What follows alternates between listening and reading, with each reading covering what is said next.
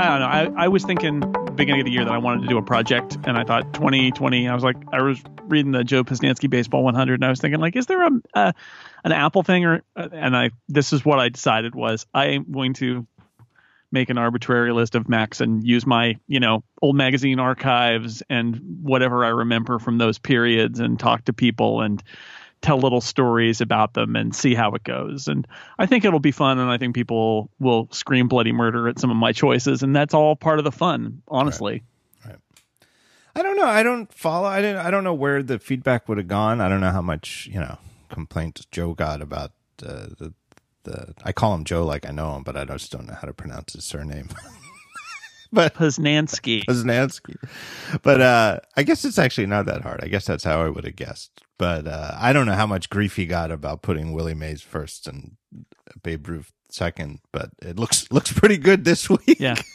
No kidding. Well, and he, yeah, he uh, living in Kansas City so long, he had a like a really close relationship with like Buck O'Neil and the Negro Leagues Hall of Fame is in Kansas City, and so you know one of the points whenever he does historic stuff is to elevate the Negro Leagues and and say you can't ignore these guys, which I always like. So he's always making a statement uh, on that on that level. All right, right. so Power Mac G5 and uh, the way that I've always bracketed this is I'm I'm being sneaky here because I'm also kind of awarding the metal cheese grater with holes because it was such a resilient industrial design that it it contained many different computers inside it for a long span of time. Yeah, and it's I guess it's the fir- it is the first one that went for the desktop that went metal. And, and, I mean, you know, I know Apple right. actually uses metal to talk about the APIs for thing, but I just mean seriously, they just made like a whole computer out of aluminum and mm-hmm. steel, and it, it, it, you know, we talk about the beige box era of PCs and that Apple, you know, maybe that was just as a very broad stroke, but probably accurate that the fact that Apple itself got caught up in building beige boxes for a long stretch of the 90s wasn't good. It was like a sign of rot within Apple. Mm-hmm. But what were those beige boxes made of? You know, and I guess some of them were actually made of metal. You know that there were parts. I think my 9600 had like a metal drawer that popped off. Uh, you know, but this was just unapologetically. Look, it is metal. This is like if you didn't know what it was and you took it back to 1953, it still it looks like something from an industrial shop, right? It's I funny mean, too when you think about it now because I think most people would say Apple is those in the know would say Apple has some of the best talent involving aluminum in the world that they've yeah. become an expert yeah. one of the world's experts in the uh, creation of aluminum objects because of all of the things that they've built especially the laptops but all the stuff they built out of aluminum and this is one of the earliest experiments and expressions of aluminum I think, and and of of of working in metal in interesting ways with those little, you know, the perforated front and all of that. And I think that there's a uh, and when you talk to anybody who worked at Apple in in modern era, and I always define the modern era as after the NeXT reunification, um, but especially let's say from the 2000s forward, where they really kind of got got their sea legs under them, you know, the, those 97, 98 years were sort of sort of shaky. Hmm. Uh, they they often talk about honesty in design. And, and it's that's that can sound pretentious, and I think it's easy to get lost in a conversation on that and and get lost in pretension. But I think that when you listen to them, it never sounds frou frou uh, or abstract. It actually always comes down to concrete things that you don't have to, you know, you don't have to be in a poetic sense of mind to understand. And eh, we often come back. I'll bet like a lot of these discussions you're having will come back to that four square diagram pro mm-hmm. consumer laptop desktop. Um, and that all four could be good, but they all have to be honest and true to themselves. And what is the difference between a consumer desktop and a pro desktop? And it's not just specs. I guess that's where I'm going with this is it's not just well the pro should be faster and more expensive. Like making it out of metal it unapologetically says this is a professional tool. Yeah. Yeah, I mean it is that's something that has come up a lot is the blue and white and the and the Power Mac G4 were plastic and they were kind of like shiny or colorful. The blue and white colorful, the G4 had various kinds of gray and silver that they tried to do. And it was kind of more of a fun thing. And the uh and and the Power Mac G5 is like, no, we're we're gonna be pro and we're gonna look serious, and it sort of remained so. Yeah, and I guess one way of looking at that, and that is that you could kind of look at the Power Mac G3 in particular with the coloring that was the Bondi blue uh, of the iMac, you know, and even when they went to the G4 and used, I forget what did they call that color, slate or I, whatever. I, I, yeah, I don't even know whatever they called the color, it was more serious. But you could still squint at those things, and and if you didn't really know, you wouldn't know if they were meant for professionals or consumers based on just the look and the feel and the materials. Whereas when you looked at the Power Mac G5, there was no question. What you, even if you didn't know anything about computers, you wouldn't think this is a consumer product. Right, right. It's it's not they're trying to create the the rules, right? The the sort of like what is a and I would argue that they've drained a little too much personality out of Macs in general. Um, they're all monochrome, essentially metallic, uh, and I wish that they would make Macs that felt a little more fun, like they have on some of their other product lines. But um, I, yeah, I, I think here they're they're saying here's a serious here's a serious product. It's serious metal, right? It's a a big, solid piece of professional machinery. Hmm. It was it was humongous. Oh yeah, that's the other thing. I had a I had a tower desk, so I had a place to put it, and it was like it barely fit. I had to take it. used to have like a shelf above it, and I had to take the shelf out because it's like, nope, it's not. It needs the whole space. Um, you want to talk about the the PowerBook Duo? Yes, yes. So, what year did the PowerBook Duo come out? It's I like have... 1990 91 92 somewhere in there. here in, introduced in 1992 92 uh, so not so essentially like i think a year after the powerbook 100 line started. So yeah. very quickly thereafter they were like okay first we did a notebook and now we're going to do a sub notebook basically. Yeah and i i really enjoyed your write up of it and I didn't have one. This is, you know, I, guess there's no way I would have bought one even if I had the money, but I really voraciously read all the reviews of it because it's like the it, the basic idea was that in 1992 or whenever they designed it, you know, you'd have to go at least go back to surely 91 1990 eh, they clearly had the scent of where things were going mm-hmm. in a fairly distant future, which is that you should be able to have a computer that isn't the weight of like the OED in your backpack. You yeah. know, you should have a computer that is actually as portable as a normal book. You know, like sure, maybe it's a couple pounds. I mean, it, but it's you know something that you could reasonably put in a backpack and carry around and sort of forget that you even have it in your backpack in the way that you do with like a normal novel or just a normal textbook. And it, you listen to me say that now and you're like well duh but in 1992 that was revolutionary it really was i mean it was it just was nothing like like the laptops of the time well the mac um, the mac portable and, they were making these decisions when they had shipped the mac portable which weighed 16 pounds and they were already designing a Mac that weighed half that, right? Which was the first PowerBook, which was about seven pounds. But somebody there said, "Okay, pat pat yourself on the back. We got it. We got it under under uh, sixteen pounds. We're we're down at seven now. That's not good enough." And then the Duo is four. So right. in the span of a couple of years, they went from designing a 16 pound laptop to a four pound laptop. And while we would think a four pound laptop today is heavy, consider how yeah. how much lighter it was than the PowerBook, which was itself half as heavy as the Mac Portable. Right. The Mac Portable was 16 pounds, which is insane. Whenever I think of the Mac Portable, I always think of uh, then Celtics point guard Dee Brown, who I remember reading was actually a computer nerd, and I was like, "Oh, isn't that interesting?" And in fact, he took a Mac Portable with him everywhere on on the road, and I was like, "Oh, that's who can afford a Mac Portable." An NBA All Star, and it's small to him. Huge basketball Right. players like that. well, he was he was a point guard, so he was he wasn't actually that tall, He but still uh, still was yeah, probably think- like six four, right? you know, Yeah, and short I think he, you know, he- yeah, and he hit the weight room so he could carry that sixteen pound Mm-hmm. yeah. thing. But then, but basically, the th- then you you just start with that basic premise of shouldn't we be able to make a Mac laptop? Uh, You know what what's the bare minimum? Well, you need a screen, you need a keyboard, you need a pointing device, and you need to be able to run Mac software.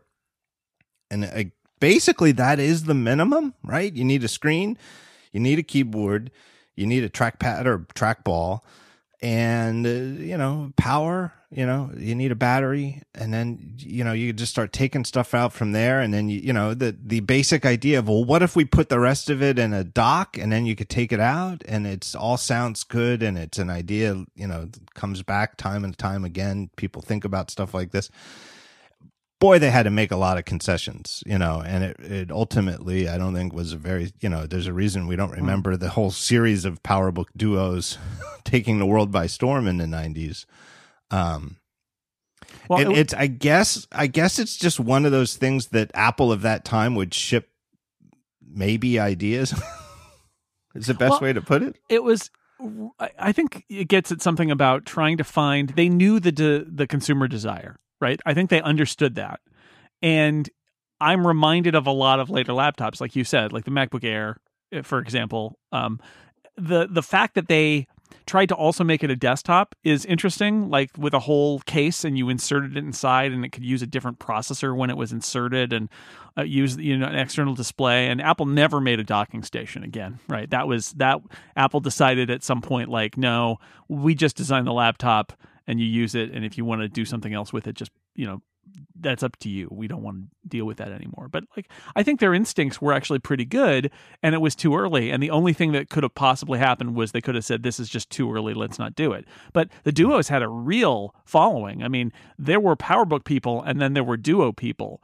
But in the end i think it was too much of a, a niche. And i think maybe apple decided well why don't we just make a you know keep making our regular laptop, laptops thinner and lighter and focus on that. And they didn't really want to have two different uh, lines. They, there was one power pc duo. So like they they were they were they were like the mac fans in the computer world where there was like everybody else had a pc and then there were mac people. And in within the mac thing there were like there was everybody wanted a powerbook and then there were those duo people. They were there. They were there. Yeah, and I guess I guess the other thing that's really important to remember in historical hindsight was is eh, overall in the scheme of personal in the, in the history of personal computing, the era of being able to reliably sync your stuff between multiple devices is still fairly recent. And 1992 was way before that really was possible. I mean, there just there there wasn't no Wi-Fi ne- even networking wasn't so- networking period with a cable wasn't something you could really uh, count on. I mean most transfer from one machine to another was by you know moving disks whether they were floppies or you know unmounting hard drives and mounting them into a different one and stuff you did over a file server wasn't really machine to machine. It was like you'd save it on the file server and then go to a different machine that connected to the same file server and pull it down. And it it's all my way of saying that it it really was in some ways worth this monumental effort to have one computer that was an underpowered laptop and a more desktop powered desktop as one computer that you docked they even if it meant a mountain of you know like dongletown concessions compared to the obvious question I think a lot of maybe younger people would think is, well, why wouldn't you just have two? Why wouldn't you get Yep. two computers, right? Why not just have a laptop and a desktop and let them each be each? And it's that was really, and cost aside, you know, that just that that was an enormous expense, especially the laptop part of it. Um, it, it just was an enormous technical hassle and stuff was never ever in sync no matter how good your personal habits were of every time i leave the office remember i you know drag this this and that over to this this and that and i'll have a copy of everything up to date you'd always be out of out of sync somewhere Yeah. so having that one thing that you could drag around if i've got the duo itself with me i've got my stuff was an enormous appeal Yeah, it was uh, two things you touched on there. Um, price, which is like it's not cheap to have a desktop on a laptop now, but it's way cheaper than it was back then. And yeah, the convenience. There's no cloud sync. The Duo doesn't even have a floppy drive on it. So if you want to take your files, you've got to have your Duo wherever you are hooked up to a network. Networks you can't take for granted. There weren't always networks and they weren't always very fast. And then you would have to copy files using file sharing, which was also not commonly available during that period without third party software. Like it became really complicated. So you basically had to live on your laptop. And that was the premise of the Duo was your Duo is your computer, you plug it in, and now it's your desktop, and now you unplug it and it ejects like a disc ejecting from a CD-ROM drive or a I always thought of it as like a VCR, like the videotape is popping out. Uh, which the your laptop I, I'm gonna have to explain what a VCR is now, but yeah, uh, it was it was a weird, yeah, weird, weird computer. Never went back there again. Apple never never went back there again for so many of the things they tried, and yet you got to say, whoever thought up the Duo totally understood where laptops were going.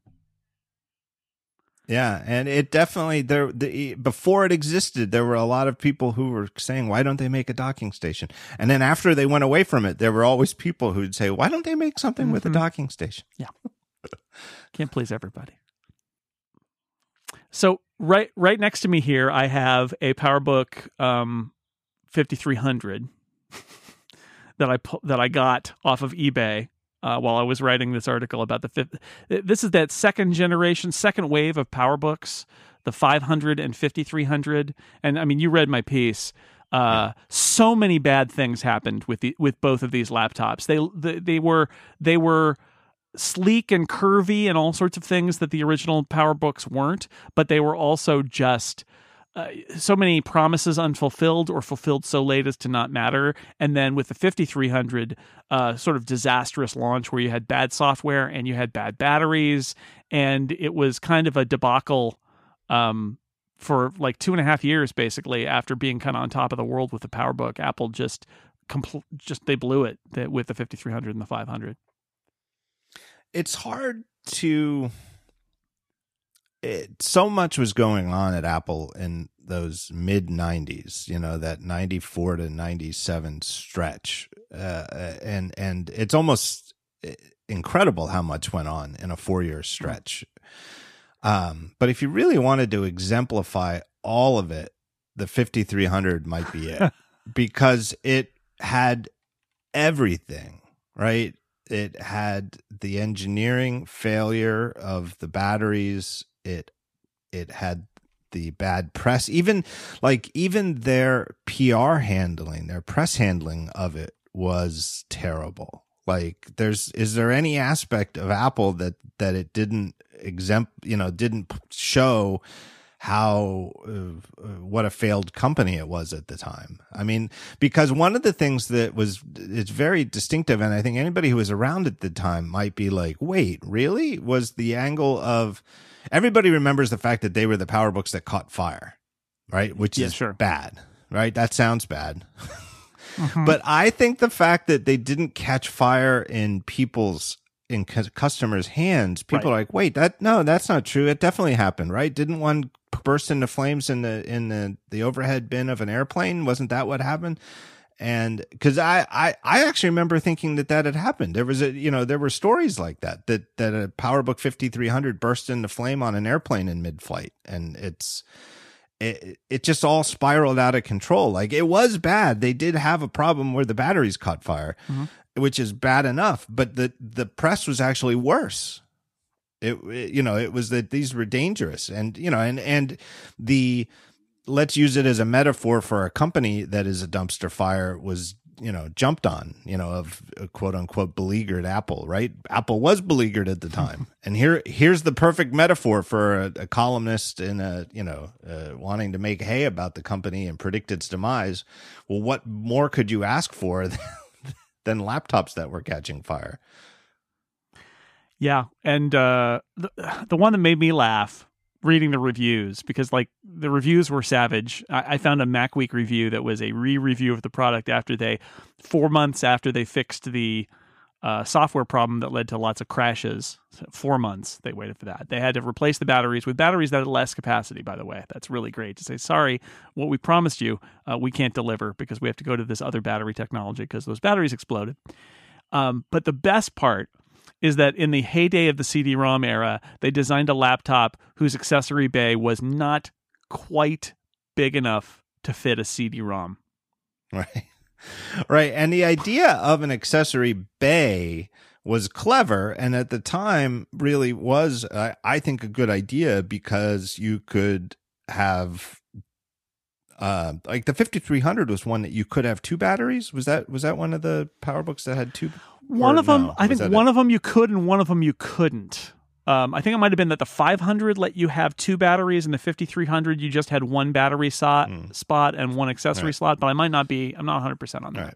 But the the basic idea though that they were that that these you could add if you really if you knew you didn't need a floppy drive you didn't have to have a floppy drive and you could go ahead of the curve on floppy drives and put something else in the spot and it wasn't a build to order configuration thing you know it it it, that, that was a good idea for the time given the you know the way that mid 90s hardware worked. But like um, like you said like not having a CD-ROM drive as one of those at that time was just such a miss it's like that that really probably would have been the most perf- the, the most popular one. Yeah.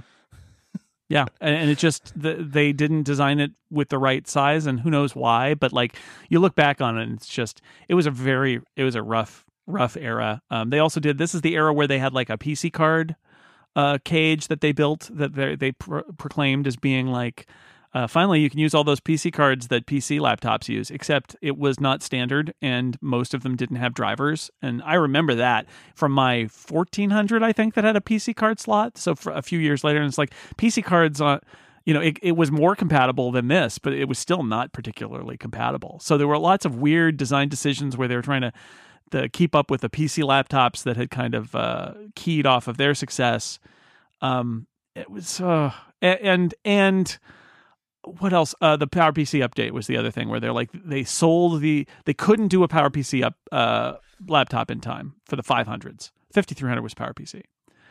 Uh, four digit number. so, so, they just, so they, they, they put just, a sticker they, they put a sticker on it by the monitor that said upgradable to PowerPC. Like by the screen, there was a little red sticker said upgradable to PowerPC, and you guessed it, they shipped those upgrades way late late in the game, oh. and there were third parties shipping PowerPC updates before Apple was for those laptops. So, and never buy hardware where they promise an update later, an upgrade later for you to buy. Like, yeah, oh, it was bad. Yeah, and even that, even that is endemic of a problematic mindset within Apple where they got way they got too caught up promising stuff for the future. They got too caught up thinking about upgrades and stuff like that. Like and again, you know, maybe today's Apple, it's obviously a very long discussion that could make up many podcasts about whether the, you know, hardware should be upgradable at all. But in the 90s, that certainly was a thing, but they took it, taking it to the idea that you could upgrade from one processor architecture to another as an upgrade within a computer was obviously taking it way too far, right? Like whatever the proper balance of upgradability as a general principle having a 68,000 Mac that you could upgrade, promised an upgrade, but it wasn't ready yet to an entirely different processor architecture. It was promising way too much. That just was not that that should have been cut off right there in the in the discussion room. That's a bad idea. You know, when we'll come out with a version for for PowerPC when you know, and it'll be a different laptop. Yeah, I think they were desperate. It, it seems I, think, very clear. I think they were desperate that everybody wanted a PowerPC laptop and they just were not capable of shipping it that was another failure yeah. of this product line. So they instead made some promises and hoped that would be enough to get by. It was not, yeah, not a good time. Not a good time. Yeah, or or put a you know tweaking that a slightly, it's more or less that they were desperate desperate that what they had to offer period wasn't enough for people to buy. Mm-hmm. And so they had to sprinkle these promises of the future on top, as opposed to here is what this thing is X, Y, Z. It costs this much. Do you, you know, if you want to buy it, buy it. That's it. And then we'll, we'll come back in a couple months with a new product that does, you know, A, B, C for a price. They had to say, here's what it does X, Y, Z. It costs this, but it's also going to do A, B, and C in a couple months for some extra money, maybe it'll be a lot better. You know, it, it just is not a good look. Um, Well, Yeah. you know what? Imagine, Jason, just imagine how much sadder we would be if if Apple had disappeared in 1999 and we were doing this podcast Oh, in yeah. 2020. And we'd be pinning, we'd probably be pinning it all on the 5300. mhm. Yeah. So, however sad we are, just remember they they pulled out of it. and Copland probably like Copland. Whoa, if only they had done Copland. Yeah, the '90s Apple super weird. People don't. There's not. I'm fascinated now because enough time has passed that people just don't remember '90s Apple. They remember the Steve Jobs return and the iPod and the, like that's 20 years of history right there, right? More than 20 years of history. So that's what they remember. And like wow, mid 90s Apple was not just about to go out of business, but so many of the things they did were were strange and bad and weird and uh and yeah, the 5300 is a good like my piece basically what I said is, you know, the butterfly keyboard, it's bad, right? But it's been worse. You just Right. don't remember how bad it was. At least it's explicable, Mm. right? It's like they wanted Yeah. to make a thinner keyboard. Okay, you know that there's an explanation. It makes sense. You know, 50, there's a lot of it with the 5300 where it's inexplicable. It's like I don't even know what you were hoping to to to do there. Yeah. Uh blue and white G3? I don't really have much to say. All right. Uh, I mean, you know, it's you know, It was I, here's here's something that uh, came up that I, I like, which is there is not a more beige box than the I you know Yeah. it's arguable than the Power Mac G3 original. And the contrast, two computers called Power Mac G3, and the first one has a little this little strip of green plastic that was like Jony Ive saying, "I'm here, I'm alive." Um, but the rest of it's just it's just a beige monstrosity. And then, l- like less than a year later, I think comes this blue and white G3 that is very much like here's the end of old Apple and the beginning of new Apple in in two products that Yeah. are named the same. So that's the part about it is that that um and you know and there had been other products too. The iMac had come out, and so this was like the iMacification of the Power Mac. But it was also I felt like a real moment, especially for for the power users who weren't going to buy the iMac. It was a moment where they're like, oh, everything has changed at Apple now. That so that's Yeah. that's my take on that one. yeah, and I th- it's also it's also to me an interesting yardstick on how fast Apple could move because I think that n- nobody was more depressed or upset or you know maybe in the case of Steve Jobs angry about the boringness of the beige G3 you know Yeah. it, I don't know that any you know so I don't think Jony Ive you know I, there's a reason that one didn't make it into the coffee table book Mm-hmm. right uh you know eh, but look at how you know it took a couple years after the iMac to get to the the Power Mac G3 that looked like the iMac it takes time right it's not just hey let's just slap some plastic you know change the color of the plastic it was redesigned Yeah. Um, Power Mac 9500. I wrote a whole thing about multiprocessing and the Daystar Digital Genesis MP and all of that. I the thing I wanted to say about this, and again, I don't know if it counts. See, I I feel like does it count to talk about the Power Mac 9600? Probably not. I guess that's I a different know. computer. You can talk Uh, about it if you but want that to. was the uh, but that's the one I bought, which was I believe I bought it in late 96, but I had bought it after the Power Mac G3 had come out. And I therefore it got the 9600 at a tremendous discount. So maybe I bought it in 97. Um uh but it was I don't know. I don't have the numbers, but and and again you'd have to inflation adjust them. But like when the 9600 350 came out, which was sort of like the okay, let's take everything we learned from the 9500 and the multi-processing stuff. And PowerPC chips had gotten a lot faster because they'd gone from the hundreds of megahertzes to the 300s of megahertzes, which is what the 350 was. And it was ungodly expensive. And then the Power Mac G3 came out and the Power Mac 9600 was still around and the price like plummeted and I was like score because I was just out of college and had a just out of college budget and I used that for years and I really it really was a great computer. It was super reliable. It lasted for years. And uh, the only real hiccup was again promising things about the future you know, which is something Apple doesn't do anymore, was that like the 9600, eh, eh, I think it was the PowerPC 604 series was the name of the processors.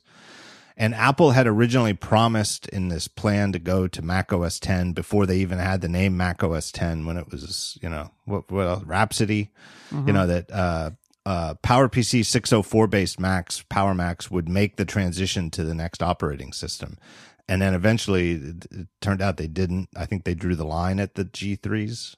Um, so my 9600 never never got to run Mac OS 10. But turns out by 2001, I was still using it till 2002, 2003 maybe. I wouldn't have wanted to install Mac OS 10 on it. You know, it was that's another story, but it was fine. Hmm. I don't know that you can use it, but yeah, I don't know. But I, I guess the other thing before we go, sure. uh, you know, specifically about your article, is um, uh, how bizarre this this thing is, where a third. So the whole idea of clone. So let's just different discussion on the same article. Uh, among the weird things of Apple of this era how bizarre. Okay, clones in general, very strange, right? The official cloning policy and you know other companies can make Macs and you know people had been clamoring for it for years and business pundits had been pushing for it for longer. I, I've always thought that was easily explained by the fact that Microsoft all they did was make operating systems and license it to companies and they made they became like the most powerful company in all of technology and made uh, tremendous Uh, amounts of money and apple did the opposite and didn't. So therefore apple should do what microsoft does and license their operating system. And that was as far as they thought about it and they didn't think about the specific ways that the mac was very very different than windows. It was hey here's the thing with windows and menus and a mouse that moves around the screen and some of the apps are the same. So they should do what microsoft does and then they'll be better. Right? And turns out no not so much but then you want to get real nerdy about the story. How weird and bizarre is it that it was a third party company that added multi processing support to the operating system? Yeah. Yeah. I, it's that's, one of the weirder, one of the weirder stories, right?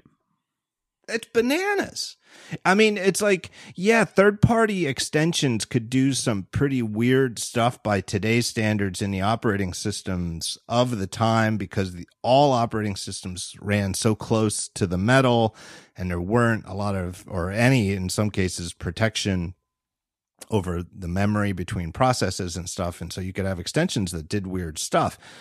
But something as like profoundly computer engineering and computer sciencey software and hardware of going from single processing where the computer has one CPU and all the software gets in line behind you know in one line to go through the CPU for processing to multi-processing where things can run in parallel on multiple CPUs to have that added by a third party is bananas.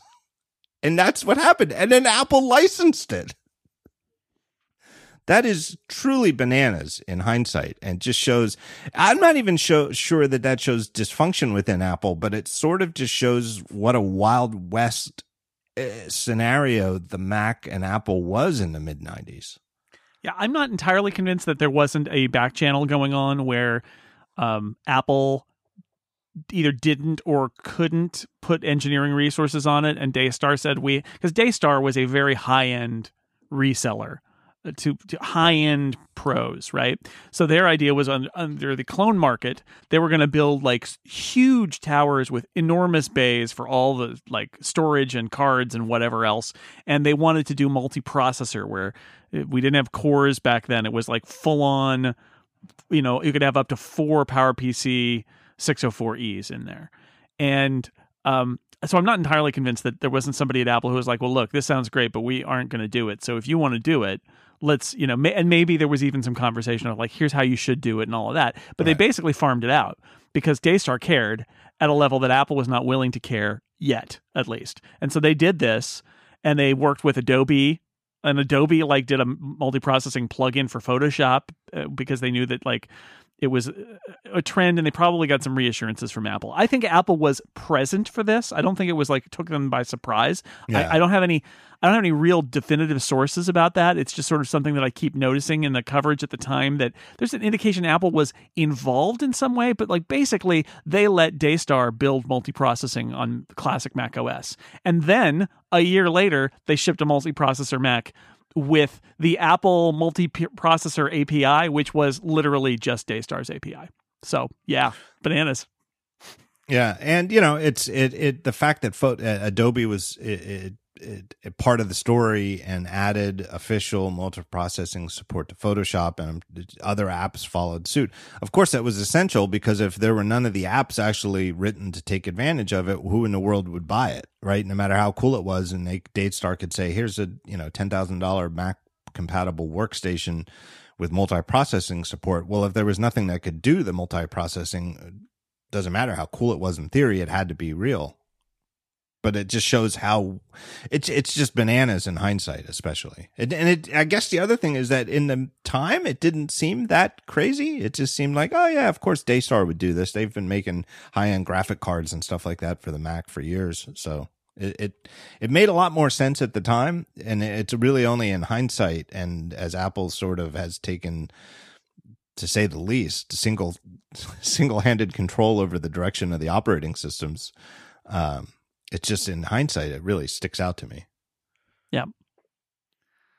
And you know, just look at this. This is from your article that the Genesis MP, their ten thousand dollar workstation, it it was two and a half times faster than the high end Mac Power Mac 9500 oh, yeah. 132. Like, it wasn't like, oh, it's a little faster.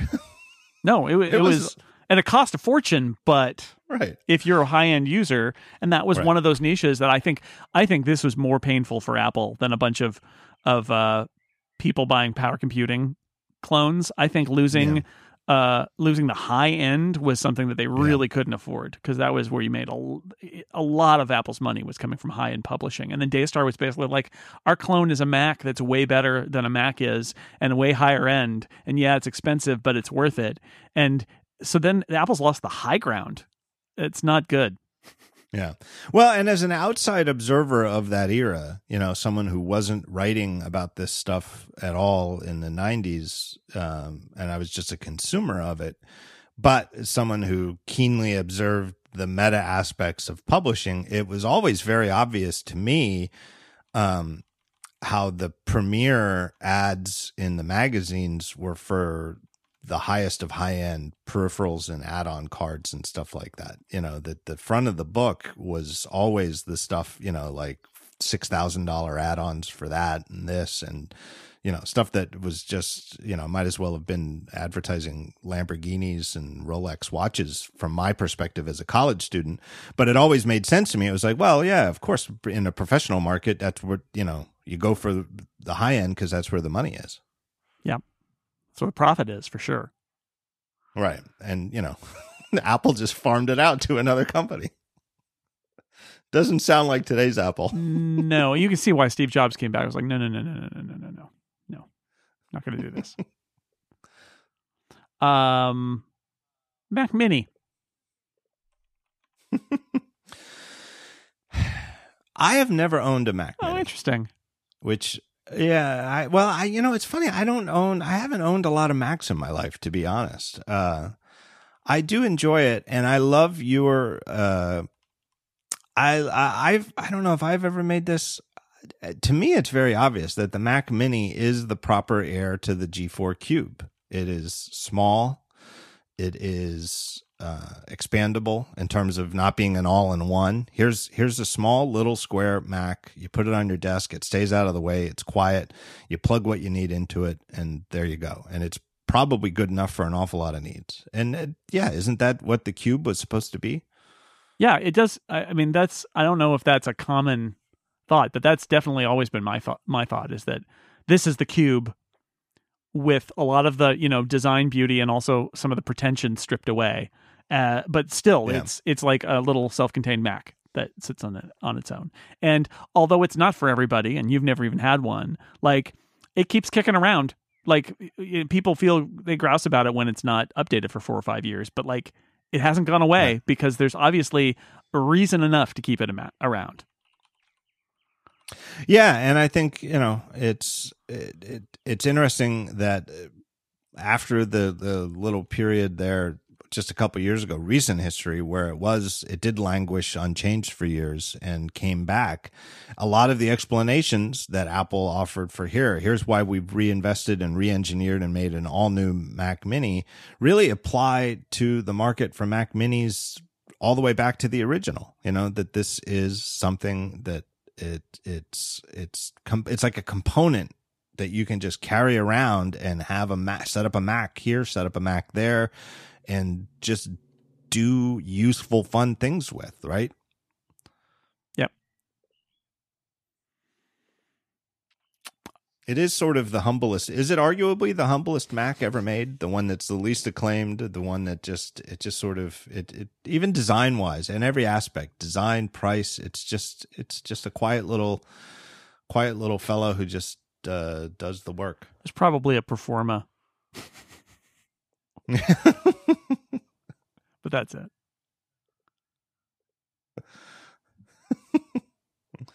um,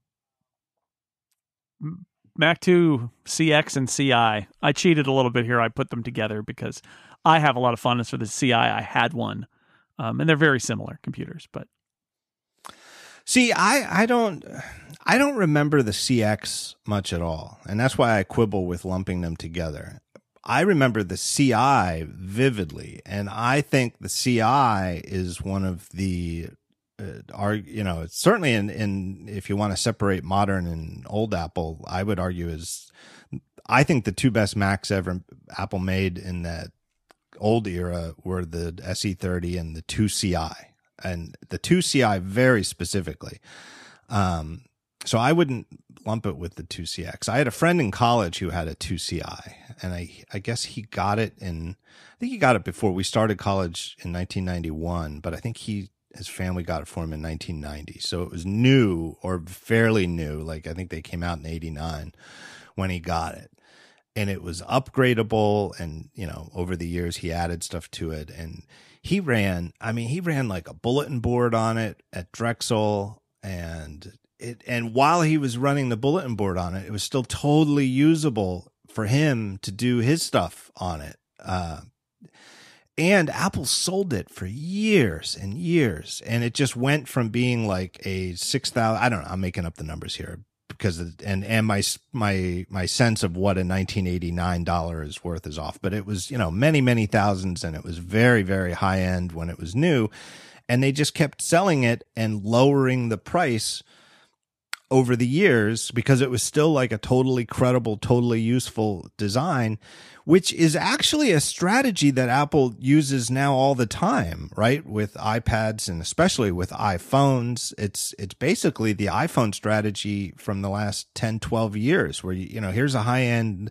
iPhone and next year it just will, we'll keep selling it and just lower it in price. And then two years later, it will still sell it, but we'll lower it in price even further the the 2CI that's exactly what they did it was so such a good design it was still a good it was always a good value at whatever price Apple was offering it uh, but that really stands out. Apple didn't do that with Macs at the time. Computer companies didn't really do that. Like everything was like you buy it and then a year later it was gone and just replaced. And most of these computers in your list, they weren't for sale for years at a time. It's certainly not like Right. the 2CI. I think, I think that, you know, a lot of this arguing, I'm sure that, you know, probably all basically 90 some percent of the discussion you're having with people is going to be subjective opinions on stuff. I think objectively, the length of time the 2CI was for sale is proof that it was one of the best Macs of all time. You can't you can't argue with that. Yeah, there's so many different pieces. The 2CX uh, we was the first Mac 2 I ever used. It was in my college newspaper office,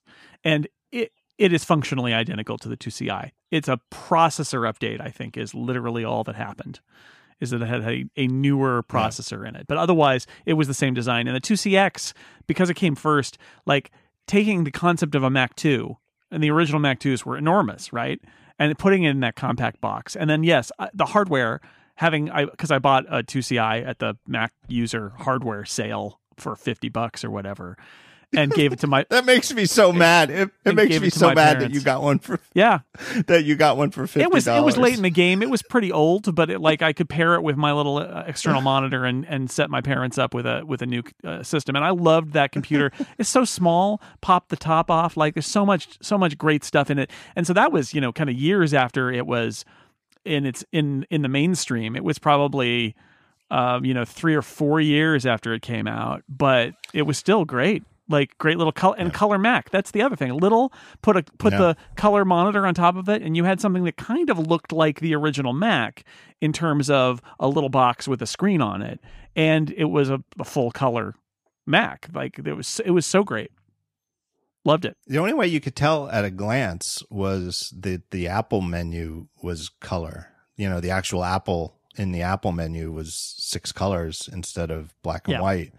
But for the most part, even if you were running it on a color display, especially if definitely if you were running System 6, uh, and then System 7 colored in the window title bars uh, so you could see at a glance. But if you were running System 6, you really uh, most of the apps had no color. And your description that when color did appear in apps it looked like somebody had just sort of filled in the black and white interface like a coloring book was exactly right.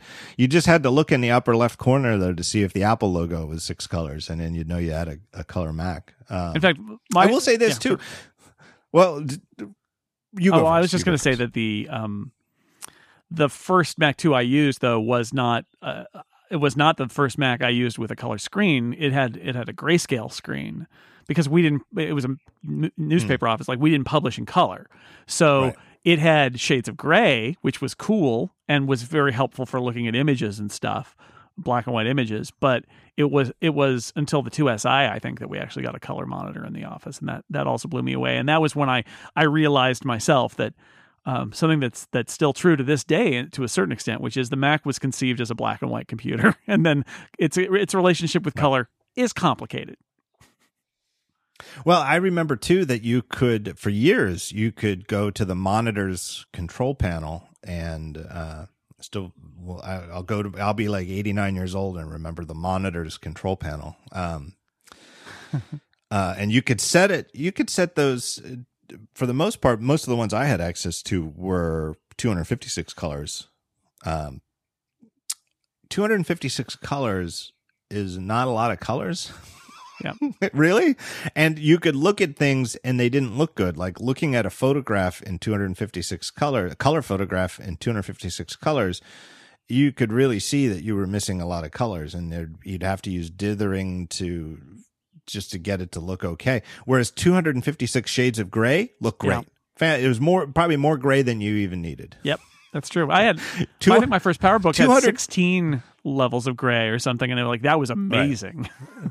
Yeah, and it was yeah, 16 and you could definitely you could get performance more performance out of a color Mac by going to 16 colors. And you know, people who are on the PC side back then remember too that you know there are a lot of PCs that were only 16 colors. Um but 16 shades of gray was actually still really you could look at a photograph and it was pretty good and uh 256 more than enough. You really don't need more than 256 shades of gray. Um, whereas color, yeah, you kind of needed thousands. And then it was always, to me, the very Apple way of putting it was where instead of telling you it was 65,000, I don't even remember the magic number for it, but whatever, you know, the next power of two is that goes you up there. Instead of telling you that, they just said thousands. And I always thought that was a nice Apple touch. How about this? Uh-huh. Uh, the the 2CI, 2CX as since you've lumped them together as uh exemplification of Apple's crappy product names of the era. Mm-hmm. Because doesn't the 2CX sound like the sequel and the 2CI sound like the original, but it's the other way around. Yeah. X comes after I. And as we've all learned, and in many of the products in this, in Apple's history show you, X is the coolest letter of the alphabet. It's so why would the, eh. why would the first one be the CX? Yeah, I don't I don't know. And also it was the first it was the first compact Mac 2, so they could have called it the Mac 2C, but did they not? Because there was also no, Mac, there was never. I think there was a Mac 2, and then there was the Mac 2X, right? Because it was cool, and right. then I think they also right. came out with the compact version, so they called it the CX. Probably it was because it was the compact version of the cool X. Yeah. I think that must have been why. And then and then the I, I don't even know what the I stands for. Is that for like integer? Was there something very specific like uh, in the in, yeah, in like the FPU of the yeah. of the maybe the computer the the processor had an FPU, then the first one didn't have an FPU because floating point operations was a whole like extra processor category back then. I don't know. It, You're right. It's a much better name. I'm glad the CI is the one that lasted because the CX and and also I can't really interrogate this too much because CX always stood for me for the old one because that was the first one I saw. And so whenever I would see any right. others, I'd be like, well, it's not like that X. X X means old and crappy. Like, yeah. so I don't know. Uh, but what a terrible name. Yeah, all, all of them are terrible names, right? Mac 2 was yeah. like, now we're doing a color Mac. It's the Mac 2. Great, great. And then it was just, let's st- stick on letters after that. Yeah, they could have called this. Well, don't even. They could have called this like the Mac, you know, Mac Compact or Mac, you know, something else. But they're just like, nah, it's just another Mac two. And they, they had, there was a whole Mac two line for a long time, all the way up through the like 2SI before they finally went to, you know, Quadras and Centrises and all of that. On the other hand, on the other hand, and I can just imagine, I'm trying to trying to be magnanimous here there's somebody out there listening to this and they're from the mid 90s Apple product marketing team and they had a hand in these names. And I know what they want to say is they want to say, but, but, but, if they had just called them all Mac 2s, the way that Apple today just calls everything, you know, iPad, we wouldn't be able to remember these products so specifically right. and talk about them, right? Maybe, Maybe so.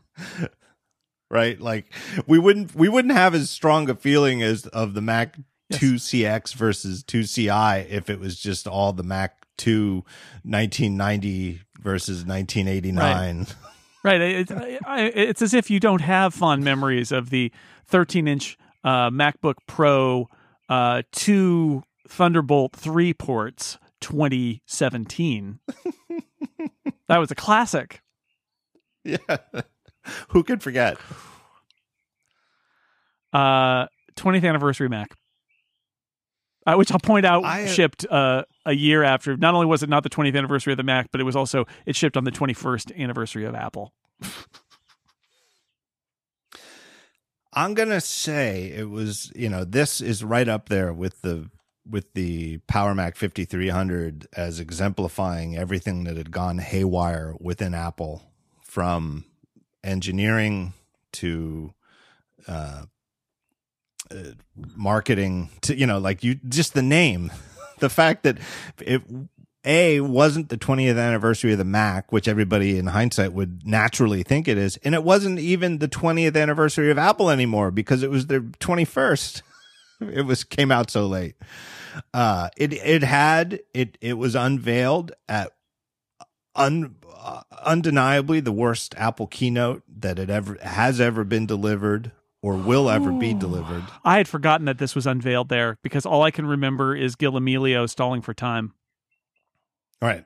So this was unveiled at, I believe, MacWorld Expo. I think was the uh, occasion for the keynote, and there were two at the time. So I'm guessing it was the winter one in San Francisco, and it was the comeback. It was the announcement of okay, it was the first keynote after Apple had agreed to buy NeXT and bring Steve Jobs back to the company at the time only as an advisor. And Jobs himself did take the stage at one point. And so you would think, oh, that must have been when the keynotes got good again because Steve Jobs came back and took the keynote. No, no.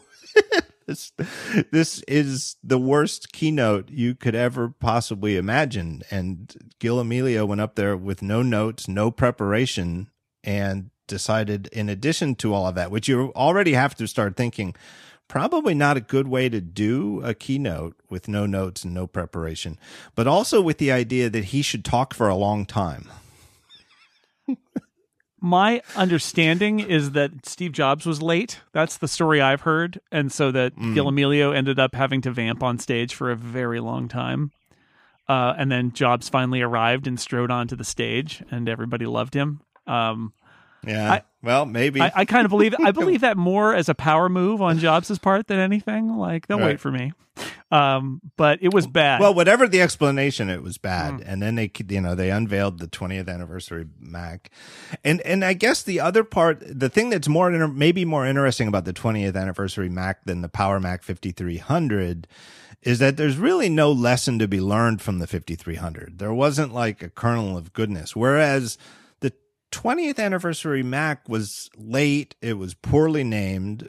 It was probably a very bad idea, frankly, to ship at all as it was in the first place because it really was. It was just, it was a concept, yeah. really. I mean, they only made a few thousand. It was crazy expensive, but it did show the way of the future, right? This was, yeah. it was the first Mac that looked like what a desktop map Mac would basically look like in the just within a handful of more years. Yeah.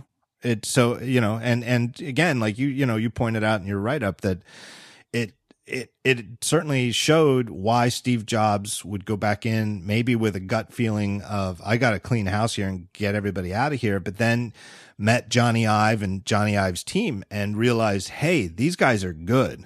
There's there is talent here, and you know the 20th anniversary Mac shows it was it a good product? No. no. Was it a good idea? Yeah, it's a good, it's a good concept. It is a right to say this is where we need to be thinking about computers going in the future. But why would you sell it?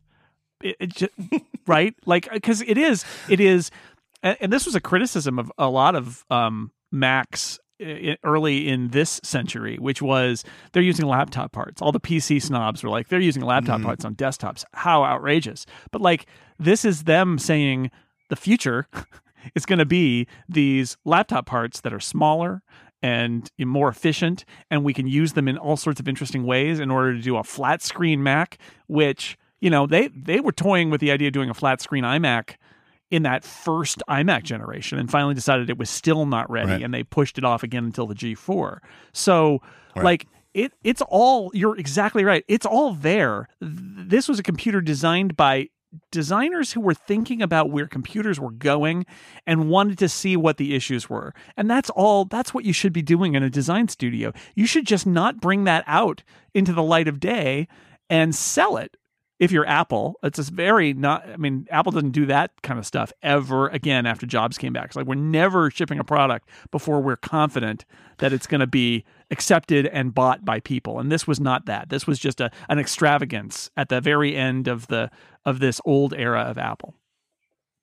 Yeah, it should have been a secret project that nobody had ever never saw the light of day outside the labs. And then maybe Apple could have you know 15 20 years later come out and said hey by the way let's just show you something we had in the labs back in 1997 and everybody be like whoa that was amazing. No wonder you know Jony and, ive was and, amazing even when he got there. and keep in mind this is an era where i think i mentioned this in the in the write-up that this was every couple of years they would just cart prototypes out from their design lab and put them in macworld or mac user Like, like, yeah, here's some crazy Macs that you're never gonna buy that uh, we thought about, and aren't they cool looking? And they, like, literally, there would be cover stories, and people would be like, well, "I'm Right. sure they sold well." Because, like, what the heck is that? And then they read, and it's like, "Oh, these are all made up things that don't exist, and we're just prototypes." But they put them in, they like, they placed them in magazines. Look at our prototypes.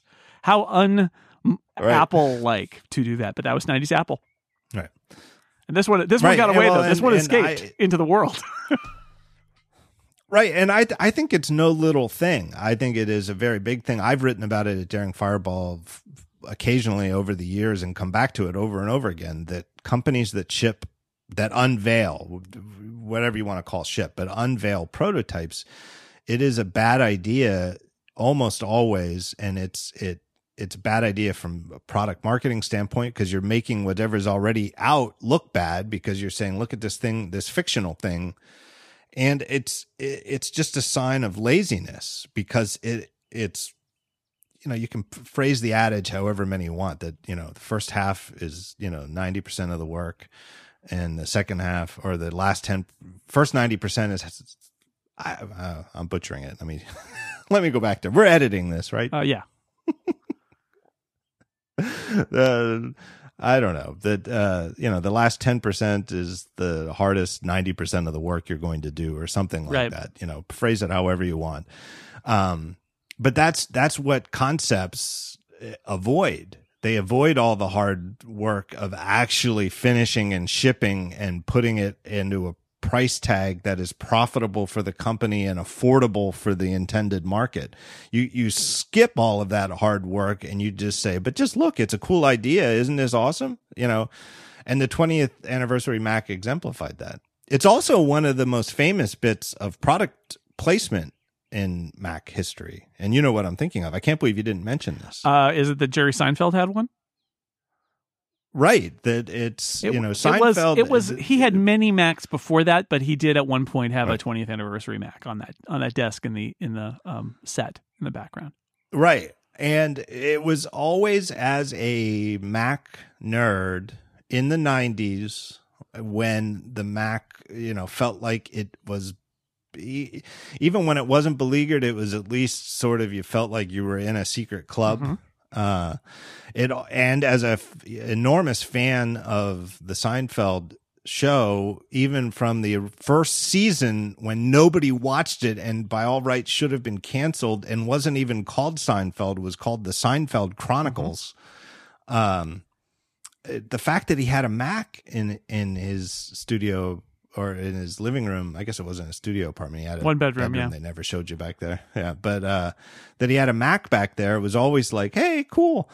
Um but then when it was like towards the end, when it became a 20th anniversary Mac, it was like, hey, there's no way this guy would have a 20th anniversary Mac, right? Because in the show, he wasn't Jerry Seinfeld, the guy with a massive, massively popular sitcom making tens of millions of dollars a year. He was just like a semi successful stand up comedian in New York City. Like he wouldn't have a A 20th anniversary. $10,000 No. No, but they they did that. They Right. did a placement. You remember the story that they did a um as a promo for some you know launch of Seinfeld somewhere on some TV show. They did a um. Uh, they they rebuilt the Seinfeld apartment set somewhere in New York City. It was like for a limited time, and you could go see it. And the, the reason I remember this is that they had a PC on the on the desk, and Oh, and no, I don't Christina Warren called them out on Twitter and and said, "This is outrageous. What are you doing?" Everybody knows that Jerry Seinfeld had a Mac on his desk, and you know what? They changed it because of Christina. don't remember that. because of Christina calling them on how they were not accurately rebuilding the set because they didn't have a Mac. And they did, and they put they put like a And it- color classic or something on there, which was one of the parade of Macs. Jerry had a new Mac. He was buying Macs all the time. He had a problem. Right. There were no episodes about it, but he very clearly was buying a new Mac. Or he had like a friend, maybe he had like a guy. Maybe Kramer knew a guy who would like get him a new Mac off the back of a truck every so often. I don't know. What was the? I I can't believe I can't remember this. What was the name of the PC company whose boxes were decorated like cows? Oh, was that Gateway? Gateway 2000? Gateway, right? Like if if he had had a Gateway, and then in the set recreation they had put a Dell nobody, somebody yeah. might have noticed. It might have been an article at Ars Slightly Technica, different beige. but right, but but they would have pointed it out to say, "I notice." You know, don't think we didn't notice, but nobody would have been outraged. Like, you need to fix this. you know, like the Mac PC divide in the '90s, if anything, was more important to Mac users than it would be now. right? Oh, yeah. it it really was a thing. yeah. You really do have to get that and right. and Christina, yeah, she was on it. Bless her. She, cause I saw it. I had the same thought that she did, but I didn't call them out on Twitter and say you blew it. But they they got it right eventually. That's that's Yeah. it. What a crazy machine. Yeah. All right. Thank you so much. Yeah, that's good. Yeah, that's we'll do fun. another round. People will be more outraged with my So how many? higher picks. So how many? How many are there here? Nine. There are nine, right? nine Or of no? the twenty. Yeah, there's nine. Right. All right.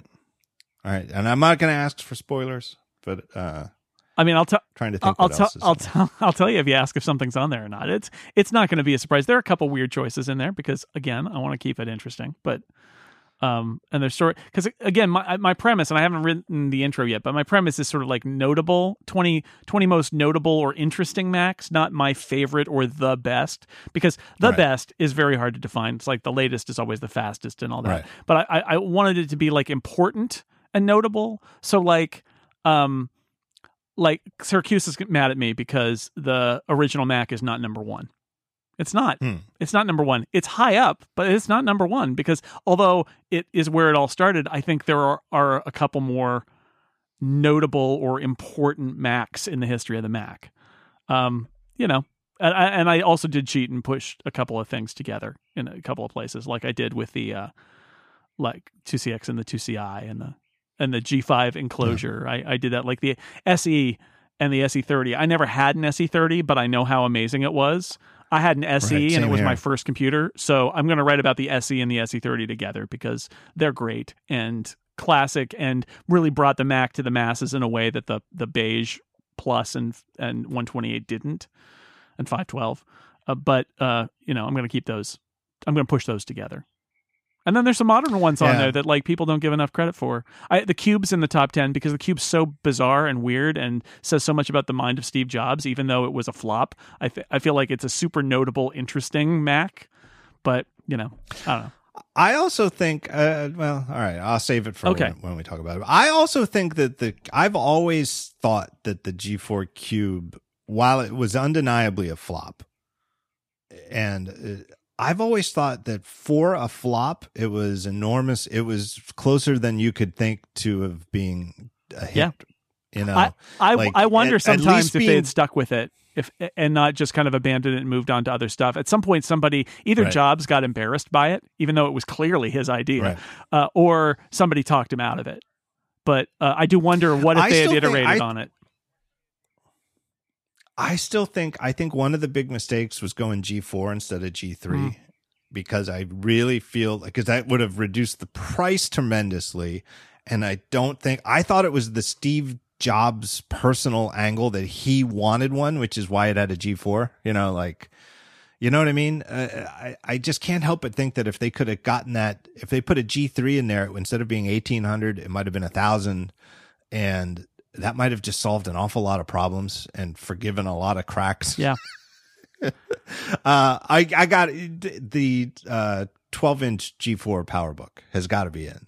The 12 inch PowerBook, I don't have it on my list. Really? And I loved, I Oh. loved, well, I loved it. Hmm. I loved it. I don't know. Now you're you're making me question myself. I, I I'm going to think about it. It was it was on my list for a long time, and then I thought, is there another way I can talk about Apple's attempts to make small laptops that include it? Which is why Hmm. I might sneak it into a discussion of like the the um the second generation MacBook Air, which is in the top five because I feel like that is Oh, a yeah. super definitive laptop. Um, I might sneak it in there, but you're right. I mean, I did love that 12 inch. I love the black, the black polycarbonate MacBook too, and that's not on the list, or the black and the, the white ones. But like, Oh, I like, right, I love those Yeah, too, Yeah. but I don't have those on the list either. So All right. I don't know. I got right, ti- I got all time to revisit all of my choices, but uh, but yeah, because I did love I love the 12 inch, although it's super thick. Like it's a super super thick. Yes, laptop. that's the one thing. It's the one thing that stands out historically. It's super. yeah, thick. but it was but when you When you look at it top down, though, it still looks Right. it still looks modern. Yeah, that's true. All right. Thank you for the time. All right. Um, we'll uh, we'll check back in. we'll be All back. All right, thanks. I appreciate it. It's fun.